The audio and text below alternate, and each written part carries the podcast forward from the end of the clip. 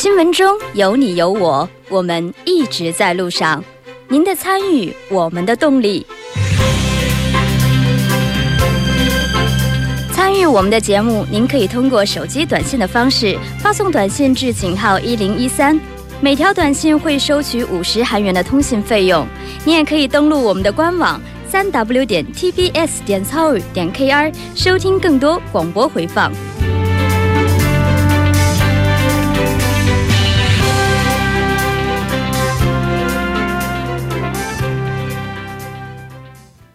好的，欢迎回来。稍后是广告时间，广告过后为您带来我们今天的第二部节目。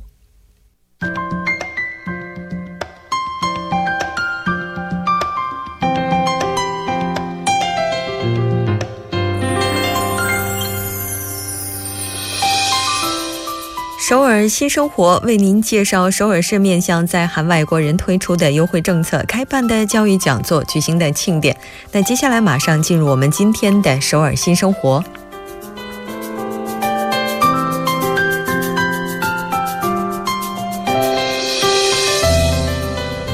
来看一下今天的第一条消息：韩亚多文化中心组织的妈妈们的心灵治愈旅行活动，将在十月二十一号到二十二号之间进行。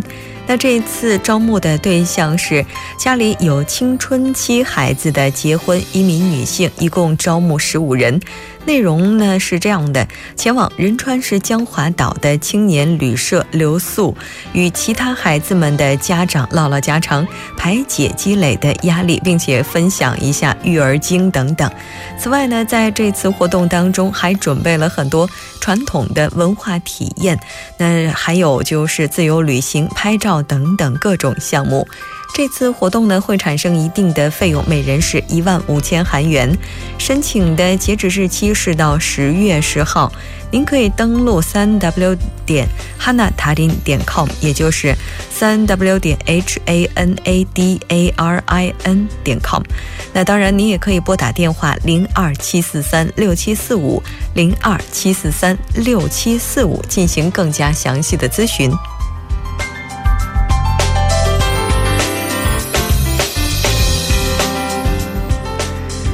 再来看一下今天的第二条消息：永登浦区多文化家庭支援中心组织的夫妻教育活动，将在十月十四号到十月二十八号的每周六上午从十点到十二点之间进行。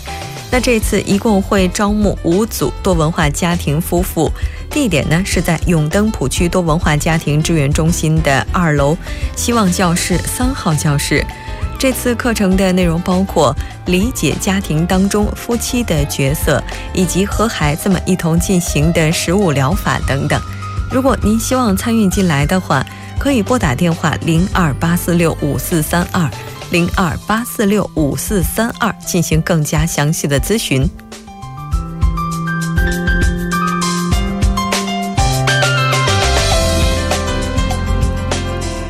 再来看一下今天的最后一条消息，由延寿区健康家庭多文化中心举办的2017年第二届多文化融入庆典活动呢，将在本月的28号周六上午从十点半开始，一直进行到下午四点。地点呢是在 Scale 广场，内容呢包括和区域的居民一起切大型蛋糕，并且呢一起进行分享。除此之外呢，还有家庭歌谣赛、多文化体验等等等等。当然，如果您希望参与进来的话，一定要提前进行申请才可以。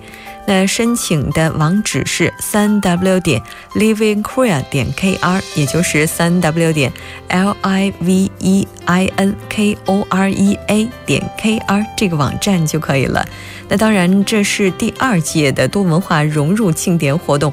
活动的目的呢，也就是希望多文化家庭能够和当地人呢更加融洽的融为一个整体。当然，这次活动呢，不仅仅希望多文化家庭能够更多的参与进来，也希望韩国人家庭都能够更多的参与进来，提高我们对多文化的理解与认识。好的，以上就是我们今天首尔新生活的全部内容。当然，也希望这些信息能够给大家的首尔生活带来更多帮助。稍事休息，马上为您带来我们今天的最新动态，一目了然。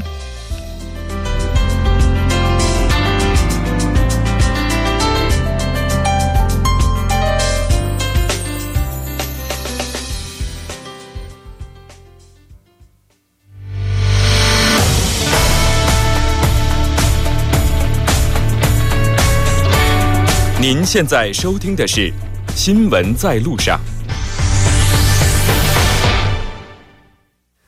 最新动态一目了然。接下来，我们将通过嘉宾的独特视角来了解最新动态。今天我们的连线嘉宾呢，依然是穆云卓记者。穆记者，你好。喂，卓，你好。很高兴跟您一起来了解今天的最新动态。这长假马上就要接近尾声了，不知道今天穆记者要给我们带来怎样的一个话题呢？嗯，今天呢还是和这个长假有一些关系的。这几天我们一直有提到说，这次的连休长达十天，比大多数人们的夏季休假时间还要长一些。那这么长的假期，好像令韩国人的休假景象也发生了或多或少的一些变化。有一大部分人吧，他们是利用这次难得的机会去海外旅行过节。那还有一部分人，他们就是将十天左右的假期在国内安排的紧紧凑凑的。这群人呢，他们就成为了当下十分流行的低 turn 一族。嗯，低 turn 一族，那这个低 turn 一族的话，我们到底可以怎么去理解他们呢？啊，听到这个名称好像会觉得有一些陌生，但其实就是回家乡过节的人们。不选择直接回来，而是借助返程的这个机会，顺便去国内其他的城市来个短途的旅游，玩上一圈之后呢，在最后回到首尔或是各自的家中，来迎接即将接下来要面对的学习啊和工作什么的。那低特逆族他们可能就是回家乡和亲朋好友见上一面，然后参加一下。什么祭祀祭祖扫墓的活动，然后的这个逍遥程度呢？我感觉丝毫不亚于那些出国旅行的朋友们。嗯。也就是说，往年的话，因为只有三天的假期，可能大家匆匆忙忙的都用来赶路了。而这次假期比较长，刚好有一些闲暇的时间，可以顺路的去逛一逛其他的一些景点。这应该对于发展韩国这次国内的假日经济是非常好的一个消息了。那对于哪些人来说，哈，他们会愿意选择这种方式呢？啊，有一家大数据研究所，它最新的一项数据显示。韩国四十多岁的中壮年群体还是会有一种，呃，固有的一种传统情绪吧。就比如说是节日期间，无论如何还是得回一趟老家，露个脸儿，走亲访友什么的。所以呢，这一类人群比起那些年轻人假期直接飞到海外，他们呢就更加倾向于留在国内。所以也就是。年纪稍微长一些的这一辈人，四十多岁的人群，大多都当起了低层一族。嗯，那这个人群大概占到多大的比例呢？调查显示，去年这个时候吧，四十多岁人群当中，每五个人就有一个人呢是在回家乡走亲访友后，哪怕是利用这一天或者是一两天的时间，在国内。或者首尔周边进行短途的近郊这样的旅行，这也还只是去年的数据。那么，我想今年连休是去年的大约两倍这么长吧。而且，这个秋夕或者是中秋节当天还刚好夹在了连休中间，所以呢，节日前和后在国内旅行的人数，我想肯定要比去年多上很多的。嗯，也就是说，这个数据虽然说没有出来，但是根据目前的路况以及现在我们能够掌握的一些信息来讲的话，还是在某种程度上实现了政府最初要就是完整的休完十月二号这样一个临时假期的想法的。那据说还有另外一种旅游方式，在今年这个长假也是受到很多人的欢迎。是的，没错。像虽然说连休时间比较长，但是总会有因为各种事情走不开、无法外出旅行的这一类人。那然而这些人呢，好像也并不会很无聊，也不会只是留在家里看电视什么的，因为他们呢会选择骑自行车去户外来一个这个兜风或者是野营一样。现在天气不冷不热吧，不仅适合户外活动，而且节日期间嘛，城市中的公园啊和自行车通行道路人也都是相对比较少的。所以，喜欢骑自行车的朋友们呢，会趁这个机会，啊，去公园或者是我们经常说的汉江周边去啊散散步，这样。是的，而且呢，这个长假的话，天气并没有过于的炎热，也不是一下子说就转到了秋天特别的寒冷。就气候而言的话，还是比较适合骑自行车的。当然，可能很多朋友的话，也应该是在汉江边或者是各个公园看到了这些骑行一族的。那除了刚才您提到的这种自行车一族之外，哈，在今年的话，那还有另外的一种休假方式，也是非常的引人关注。我们来看一下。对，像刚才咱们一直在介绍户外活动，那有人喜欢去户外，肯定呢也就有比较受欢迎的室内活动，比如说大多数韩国人都很喜欢看棒球，现在刚好好像还是棒球赛季吧，完全没有结束，去打室内棒球的人也不少，啊，除了这个以外，像是什么室内高尔夫球呀，还有一个很有意思就是。可以钓鱼的那种主题咖啡厅，好像人气也比较火爆。比如说点一杯咖啡，然后坐在那边钓鱼，钓到的鱼呢，好像最后还会要放回去。一家人不分男女老少，都可以在这些地方毫无负担的去享受假期的生活。嗯。就是不知道他们用这个鱼钩是真的钓鱼的鱼钩还是直钩，是不是太公钓鱼志不在鱼呢？这样的一种想法。那当然，这一次的话，除了您刚才说到的这种室内游之外，还有今年的另外一个比较特殊的现象，应该也是室内，但是这个市是首尔市的市。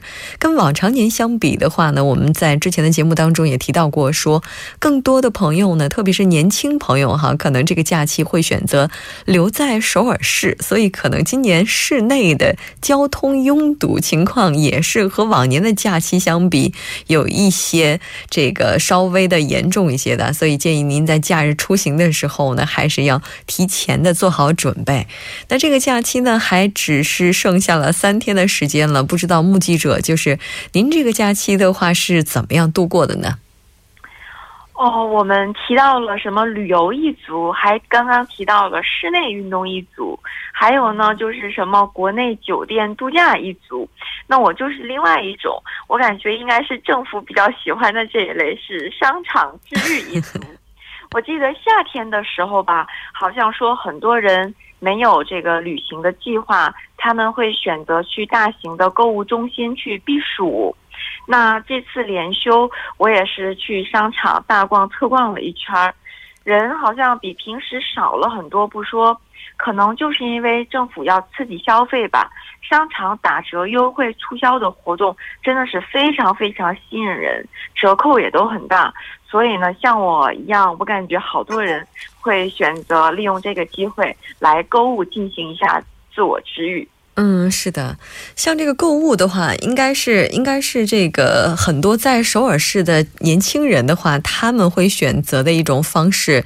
那我我这个也简单的查了一下啊，这次在中国的话，现在这个情况大概是怎样的？在中国的话，有回家党，然后还有学霸党，还有这个爱床党，还有呢一些朋友说是这个 S S 党。相信呢有很多没有出国或者是没有出行的朋友的话，这次在自己的 S S 上应该也是。享受了很多非常精彩的图片，看了别人的一些旅行的景点，我觉得这也应该是一种不错的体验吧。画饼充饥，虽然说未必能够充饥，但是充了我们的眼。好的，非常感谢今天目击者给我们带来的这一期连线，我们下期节目再见。好的，再见。稍后我们来关注一下这一时段的路况、交通以及天气信息。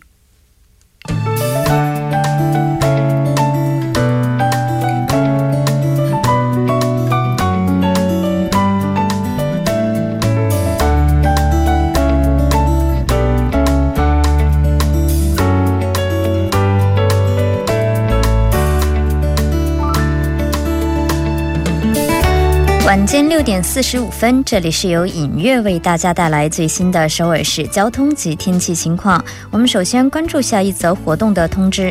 那因二零一七年第十五届首尔街头艺术庆典的关系呢，那一直到十月八日，在首尔广场、新西广场、光化门广场等城市的中心一带会进行临时的交通管制。我们具体来看的话，是从昨天的中午十二点一直到七号，也就是明天的晚十点，是从五五桥路市厅前丁字路口到毛千桥的路段呢，是全面的进行交通管制的。那么在八日是从上午九点到晚十点，是在世宗大道世宗大道十字路口到大汉门的这一路段是进行全面交通管制。好的，接下来我们继续关注一下高速的情况，在这里呢也提醒回程的车主们务必要安全驾驶。那在京釜高速公路釜山方向北天安分岔口附近的三四车道，那早些时段发生的私家车的追尾事故呢？目前有工作人员正在处理作业进行当中。那受其影响，后续大约一千米区间的路段是停滞不前的。接下来，同样是在京釜高速公路首尔方向永东隧道附近的一车道，那同样是有这个追尾事故。现在也有工作人员正在处理作业进行当中。那后续的路段是较为拥堵。此外，一直到这个新金滩分岔口到玉山休息所、青州休息所附近这个五千米区间的路段，还有北天安分岔口到安城交叉路、新阁分岔口附近，一直到这个良才分岔口和盘浦分岔口等路段，都是车多拥堵，车辆徐行。接下来，我们再度关注一下第二中部高速公路河南方向昆池岩附近到哈本村隧道呢，也是因车辆增加而交通停滞。好的，接下来我们再度回到首尔市，那在松波大道嘉乐市场站到松波站，那嘉乐市场站附近的后续车道是发生的这个事故呢，目前已经全部移走，道路恢复正常，您可以安全驾驶。好的，第二则是发生在江边北路九里方向东湖大桥到圣水的四车道，同样早些时段发生的追追尾事故已经得到处理，道路恢复正常。好的，接下来我们再度关注一下天气的变化。那假期过半的今天呢，相信已经有不少人踏上了返程路。江原道的部分地区呢，是因降雨的关系啊，多少会给您这个出行带来些许的不便。那下雨的地方呢，还会起雾，还望夜间夜间出行的车主们呢，一定要小心驾驶。那明天则是全韩国境内呢，是以晴天为主，首都圈的地区白天更是会达到二十七摄氏度。我们继续关注一下具体的播报情况。今天晚间至明天凌晨多云，最低气温零上十五度；明天白天晴，有时多云，最高气温零上二十七度。好的，以上就是这一时段的天气与交通信息。稍后我还会再回来。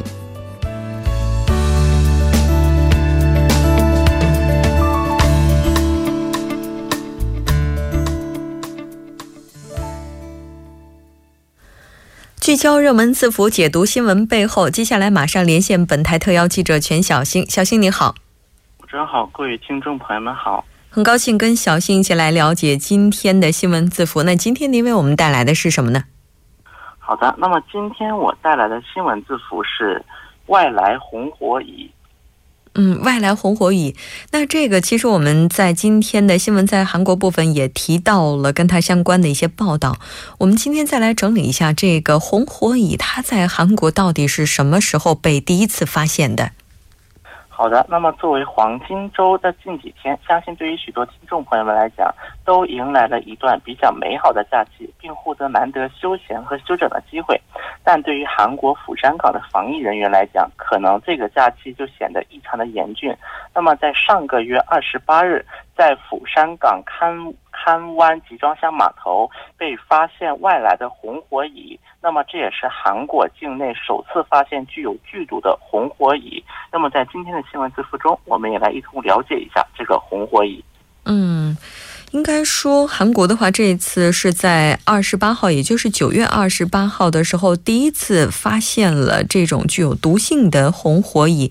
红火蚁到底是个什么样的动物？可能在之前对于很多韩国朋友来讲还是非常陌生的。我们来看一下，到底什么是红火蚁。好的，那么红火蚁就像它的名字一样，它是蚂蚁的一种。那么它一它其中的工蚁又可以分为是多型，多型时包括大型工蚁和小型工蚁。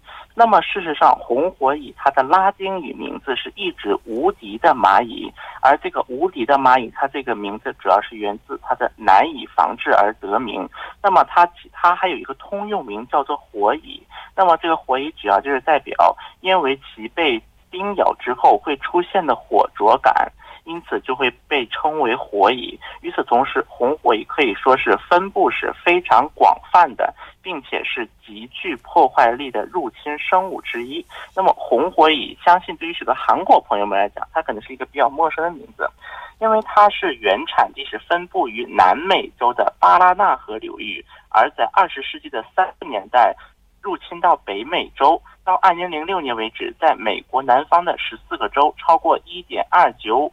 五亿公顷的土地上定植危害，而在其他州内也有零星的发生。那么，二零零一年红火蚁入侵新西兰和澳大利亚地区，并于二零零四年首季首次出现在台湾。此后，在中国中国的各地也有所也有所被发现。那么，根据中国农业植物检疫性有害生物分布行政区的名录，红火蚁至今为止在中国分布于七个省区的一百。六十九个县市，嗯，也就是说，目前它在中国地区的话，也已经开始慢慢的扩散。但是红火蚁的话，它如果只是一种蚂蚁，应该不会带来特别大的威胁。但是我们今天在这个韩国新闻部分也提到了，它可能因为自身存在比较强毒性的原因，会给人体带来非常大的危害。我们来看一下。好的，那么事实上。红火蚁于二十世纪初就因为其危害性较大，在其原产地南美已经引起了注意。那么它的危险性主要体现在两个方面，一方面是体现在其繁殖的速度上。那么红火蚁自然繁殖中以生殖蚁的婚飞扩散较为持续和有规律作为特点。红火蚁它并没有特定的交配期。成熟蚁巢全年都可以有新的生殖蚁的形成。那么，根据有关统计数据显示，第一批卵孵化后，以后将产下七十五到一百二十五只卵，而红火蚁由卵转化到羽化为成虫，大约需要二十二到三十八天。以后每天可最高产卵八百枚，而一个一个几只以后的巢穴每天共可生产两千到三千枚。那么，当食物充足时，它的产卵量即可达到最大。也就是说，一个成熟的蚁巢可以达到二十四万头工蚁，典型蚁巢为八万头左右。那么另一方面，红火蚁本身对于人类所所造成的危害，不仅仅是局限于叮咬，还体现在对于生态环环境的破坏。一方面，红火蚁对于人具有攻击性和重复叮咬的能力，它影响入植入入侵地人的生活质量和健康，并且损坏公共设施和电子仪器。蚁巢一旦受到干扰，那么红火蚁就会迅速出巢，并发出强烈的攻击行为。那么每次叮咬时，都会从毒囊中释放毒液。人体被红火蚁叮咬后，如有火灼伤等疼痛感。其后会出现一些的水泡，多数人仅感觉疼痛不舒服，但少数人对于毒液中的毒蛋白有所过敏，会产生休克，乃至有死亡的危险。那么与此同时，红火蚁还对被入侵地带来严重的生态灾害，并且对生物的多样性以及保护农业生产产生非常巨大的危害。嗯。那刚才您提到说，这个红火蚁它有可能会给生态带来一些灾难，这个主要是从哪些方面带来影响呢？好的，那么红火蚁它的取食多多种多多种农作物的种子、根部和果实，并且危害幼苗，造成产量大幅度下降。与此同时，红火蚁通过叮咬还会危害到灌溉系统，降低农业的工作效率，并侵袭牲畜，造成农业上的损失。嗯，而且除此之外的话，它对野生的动植物也有严重的影响，应该说是会对整个生态群产生影响。那这次韩国发现的红火蚁，主要是以哪种方式流入到韩国的呢？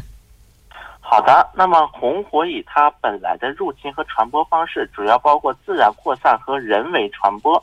自然扩散主要是指生殖蚁飞行或者随洪水流动扩散。而人为传播主要是通过一些人为的手段来做长距离的一个运输而形成的。在本次韩国发现的红火蚁当中，现阶段有关机构怀疑为通过船舶运输的方式进入韩国，因为红火蚁被发现的地点是釜山港的集装箱码头。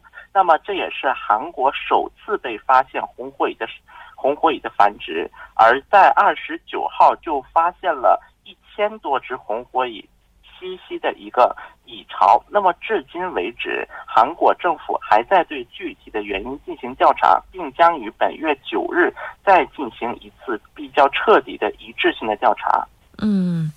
那像红火蚁，它如果整个的危害是这么大的话，我们可以什么样的方式来进行预防呢？好的，那么事实上，红火蚁的防治措施上一般会运用混合技术防治和药剂防治混合的一种措施，而韩国政府也提醒民众。一方面也不要对过于对于红火蚁进行担忧，但与此同时，若发现红火蚁叮咬的迹象，需要立刻保持稳定，并且及时就医。嗯，是的，对于个人来讲，如果您一定要出入相关区域的话，也尽量应该穿上长袖的衣服。好的，非常感谢小新给我们带来今天的这一期连线，我们下期节目再见。再见。到这里，我们今天的第二部节目就是这些了。稍后整点过后，为您带来今天的第三部以及第四部节目。